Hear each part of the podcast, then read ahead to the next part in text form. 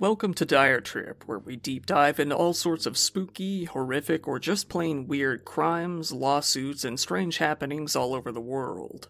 Without further ado, let's get into today's story. Today, a man in Osaka, Japan breaks into an elementary school and begins indiscriminately massacring students.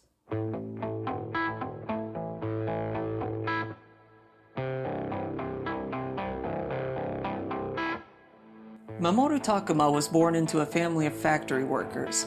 He had a pretty rough upbringing with one incident after another occurring all throughout his childhood. When he was about three years old, he actually caused an accident where he stopped highway traffic and started a traffic jam when he rode his tricycle out into the middle of the highway. In school, he was bullied by the other kids stronger than him, so he took to bullying the kids weaker than himself starting to take steps towards becoming a serial killer as quickly as he could. He began killing small animals as well. He was known to take cats, roll them up in newspaper, and burn them to death. Takuma had a pretty hard time with his mother from the very beginning. She didn't really shy away from telling him that she hated him or that she wished she would have aborted him. She would refuse to give him milk after he was born for quite a while. She would leave the housework to her husband and just kind of do nothing. While growing up, she would often tell Takuma, I wish you were never born. And he continued being awful all the way into middle school. He was bullying the weaker kids more and more. After one incident, he was forced to talk to the counselors. He there revealed that he had been putting his semen into the lunchboxes of a girl he fancied. For as long as he could remember, he dreamed of joining the self defense force, pretty much the military of Japan. He kind of let all this go to his head, somehow. He started proclaiming to the other students that it didn't matter what he did now because he was going to be a big military man soon. When in high school, he was suspended after one of his many antics. When forced to write a written apology, he wrote that he would have the last laugh in the end, because his high school records wouldn't matter after he joined the military anyway. It was also at this point in his life that he began to envy the wealthy, the social elites. This jealousy would soon warp into hatred. He pretty soon dropped out of high school, but he did start attending an alternative school that would allow him to work part time while studying, but he quit that one too, so he ended up landing a part time job in a gas station and continued to work there until he was 18. Upon being of age, he actually did join the self defense force. He was there for two years until he was discharged. The reason for his discharge was stated as he was harboring a high school girl that had run away from home and was having sexual relations with her. After his dismissal, he began working as a truck driver for a shipping company, and as a mover, and as tens of other kinds of drivers. He would usually quit these jobs within a week or two, but there were a couple of occasions where he would last like half a year. His mental health was in a rapid decline as his home life got worse and worse. He would get violent with his family, abusing them and injuring them, Repeating his largest feat as a kid, he got on the highway facing the wrong direction and held up traffic. Just to be a dick. Takuma's father was a very angry man, violent to the whole household. It grew to the point where Takuma hated his father so much that he would contemplate murdering him in his sleep with a kitchen knife. Kitchen knife. Foreshadowing. His relationship with his father was further damaged when he was dismissed from the military. They even got into a scuffle where Takuma's father beat him with a rock. The next year, he began working for an apartment management company. During this time, he was known to steal money from different families' apartments until he finally barged into the room of a young girl and raped her. It was at this point that his mom, fucking finally, took him to see a psychiatrist. He was understandably admitted. During his stay at the hospital, he decided to escape by jumping from the window of a fifth floor room, suffering severe injuries, with some fearing that he might even die. He was diagnosed with a pretty bad case of schizophrenia. Later down the road, he wrote a letter to his mother. In the letter, he stated that he had jumped from the window to evade the police who were investigating his rape charges. He also stated that he wanted to die that way as one last kind of FU to his parents, being a spectacle and all. Being that this was his first offense, that the police knew of, he was sentenced to three years in prison. For three years, he would stay in a juvenile prison in Nara. Once out, he went through a series of local government jobs, including uh, being a bus driver and being a garbage truck driver. Once he went through enough driving jobs again, he began working at Ikejiri Elementary School as a janitor. He continued to drive off and on during this period. One day, while driving the bus, using a woman's nasty perfume as an excuse, he punched her and faced disciplinary action. At the school, he mixed tranquilizers into the coffee of several of the teachers, sending them to the hospital, and he ended up facing off against the police once again. However, he was found to have no sense of responsibility and no action was taken. When asked exactly why he tranquilized the teachers, he said, The teachers ignore me. I don't get along with my family, so I wanted to lash out against those with human relations. He would continue taking driving job after driving job after driving job, all the way up until 2000 when he started driving a taxi. And during this time, he would assault a bellhop in a hotel, breaking his nose for reasons unknown. He was also kicked out of several apartments during this time, Usually, the reason being that he would just chuck his garbage out the window and into the street. Like that was a normal thing you do. His hatred towards society grew and grew during this time.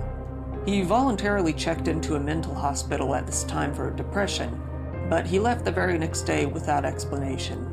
On the morning of June 8, 2001, when Takuma was supposed to be in court for his uh, assault case on the bellhop, he was instead spotted recklessly driving up into the parking lot of Ikeda Elementary School. After screeching to a violent stop in the parking lot, he just waited in his car for quite some time. The few witnesses in the area had a feeling that something bad was about to go down, but didn't act on it. Forty minutes later, Takuma burst into the school, breaking into one of the second grade classrooms straight ahead. He ran around like a maniac, slashing and stabbing anyone he could reach both teachers and students. He then ran out of the room and into the second grade classroom next door, continuing his assault. Once more, he headed toward the next second grade classroom and continued even further. Seven of the second grade girls that he attacked would all die. Leaving this room, he ran straight down the hall and into the room at the very end. In this first grade classroom, he would continue his assault where he would fatally stab and kill one first grade boy. During this, he killed eight students in total, and further stabbed and injured another 13 students and two teachers. Takuma was then taken down by the principal and several other teachers who tackled him to the ground and restrained him. Takuma was caught red handed and arrested during the act. At the moment he stabbed his last victim, he yelled, Ah, fuck it, and dropped his weapon to the ground, being an ordinary kitchen knife. According to a lot of witnesses at the time, Takuma was in sort of a foggy, confused mental state, saying things like, I've never been to that school, despite being in the school, and telling the cops that he had stabbed a thousand people on the way over on the train when he had driven. When asked why he had done it, Takuma stated, I thought that, if I attack the children of the social elites, I'll definitely get the death penalty. He had been wanting to kill himself for quite some time, but had been unable to go through with it. He also expressed his hatred for the elite and their children. However, upon his arrest, Takuma appeared to be pretending to be a severely mentally handicapped person. However, during his trial, he was evaluated by a psychiatrist and found to not have schizophrenia, but a paranoid delusional personality disorder instead.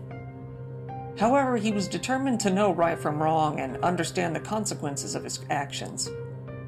On the contrary, it was also said that, during the time of the incident itself, he had the self restraint levels of someone only either two or three years old. During the time of the crime, Takuma stated that he was on Seroquel, an antipsychotic drug, Paxil, an antidepressant, and Lormet, Lorm, Lormetazepam, a sleeping pill. In his home, Takuma had a wide variety of antipsychotics and sleeping medications. Police seized about 200 different kinds of pills from his home. Although, at the time of his arrest, his drug test didn't show any signs of tranquilizers. Upon this discovery, Takuma plainly stated, Sorry, I wasn't on drugs. I lied. He then went on to state that he had wanted to become a copycat killer following the Shimonoseki Station incident, another knife spree killing that took place a few years prior, but also that he wanted to atone for his life. And he continued to maintain that he wanted to atone genuinely for quite a while. Although saying later, it was better than saying nothing at all. What I had really intended to do was call out four of the bereaved families by name and chew them out. He expressed that he should have used gasoline and burned the children, as he could have killed a lot more that way. He was given the death penalty. Upon getting the sentence, he blew up in anger, yelling, The death sentence? Even though I was on such good behavior this whole time? And was then taken out by a jailer. Takuma actually began to demand reparations for his suffering and mental anguish while in jail. He even called out the then Minister of Justice at the time and generally just kind of threw a fit for like six months. Takuma came into contact with an activist who opposed the death penalty, a young woman. He ended up exchanging a lot of letters with her and got married while incarcerated.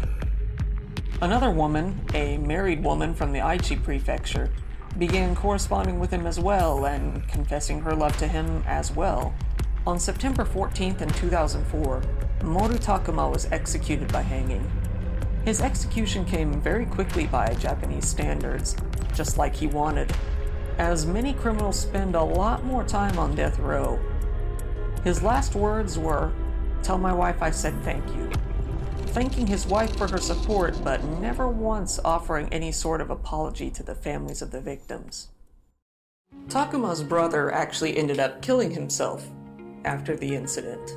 His mother was admitted into a mental hospital until her death in 2016. Takuma's father became even more of an angry, violent drunk, now blaming every single problem in his life up until this point on his son. Takuma said that he wished his father would have just killed himself, too. The kids that Takuma killed were given honorary graduation certificates along with their classmates when they normally would have graduated a few years later. A lot of people felt that the response times of both the police and the ambulances were far too slow, and that hospitals weren't even notified of the incident until the injured were already there. Measures were taken to improve communication between the police and the schools, and to make the school safer by putting measures in place to keep track of outsiders entering and exiting the school. The idea of people with mental health disorders being found unfit to stand trial and being forgiven from their crimes became a huge debate. Takuma had actually had a lot of crimes in his record just wiped off because of his mental health issues, leaving his new employers completely unaware of all that he had done until this point. New laws were put into place in order to get more medical care and rehabilitation for those with severe mental illness. A lot of kids after the crime were left with PTSD, I mean, naturally. A lot were also left with survivor's guilt, mainly teachers who felt like they could have done a little more to stop the crime as it was happening. The mentally ill were also kind of victimized in the media for a while after this, and it actually led to a spike in suicides in the mentally ill. Once again, this has been your host, Kyle. Thank you very much for listening to today's podcast episode. Feel free to look through my huge library of other stories if you found this one interesting, and be sure to be there for the next stories that come out each and every week. Have a good night.